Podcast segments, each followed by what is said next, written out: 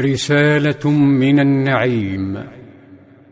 وصلت رسالة الشهداء فقال صلى الله عليه وسلم لما أصيب إخوانكم بأحد جعل الله أرواحهم في أجواف طير خضر ترد أنهار الجنة وتأكل من ثمارها وتأوي إلى قناديل من ذهب في ظل العرش فلما وجدوا طيب مشربهم ومأكلهم وحسن منقلبهم قالوا يا ليت إخواننا يعلمون ما صنع الله لنا لئلا يزهدوا في الجهاد ولا ينكلوا عن الحرب.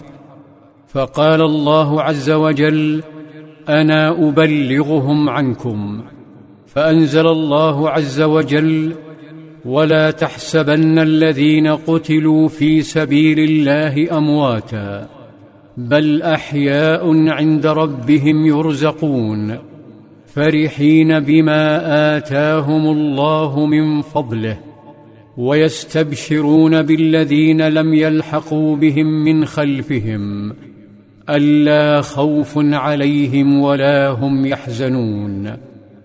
شغف الشوق إلى الجنة قلبه صلى الله عليه وسلم وهفت روحه إليها فتمنى لو كان ضمن قافلة الشهداء.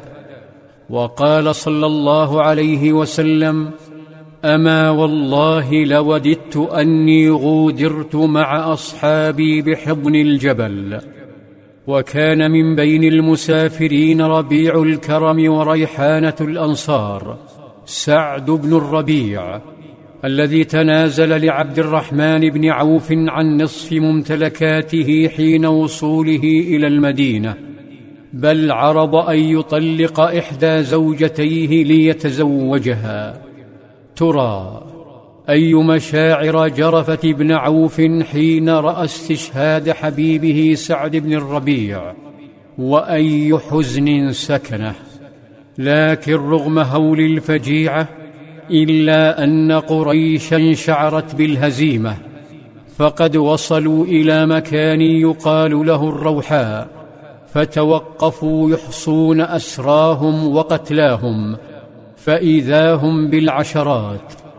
ونظروا إلى رواحلهم فإذا هي خالية من فتيات الدولة الإسلامية فقال بعضهم معترفا بالهزيمة لا محمدا قتلتم ولا الكواعب أردفتم شر ما صنعتم. مشاعر لم تغب عنه صلى الله عليه وسلم.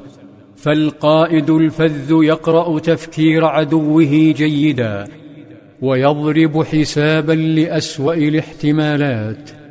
خاف صلى الله عليه وسلم أن يرجعوا فعرض الأمر على جنده وقال لهم من يذهب في إثرهم؟ فتأهب الكثيرون. ثم انتقى سبعين رجلا كان فيهم أبو بكر والزبير وغيرهم. انطلق السبعون لرصد الوثنيين حتى بلغوا حمراء الأسد أو بئر أبي عيينة. ثم عادوا يخبرونه صلى الله عليه وسلم بأن القوم قد غادروا.